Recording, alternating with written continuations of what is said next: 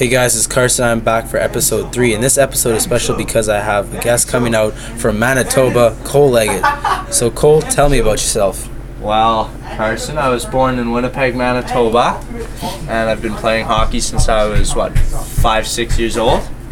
Um, and uh, my family owns a farm down in Cartwright, Manitoba, so I spend most of my time out there during the summers and whatnot. And uh, yeah, it's quite an enjoyable way to spend my time working out on the farm and going out to the cabin. We have a cabin up in Clear Lake, and yeah, that's how we usually spend our summers.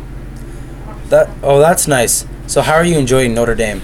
Um, well, personally, I believe Notre Dame is an excellent school. Um, the people here are all super, super kind and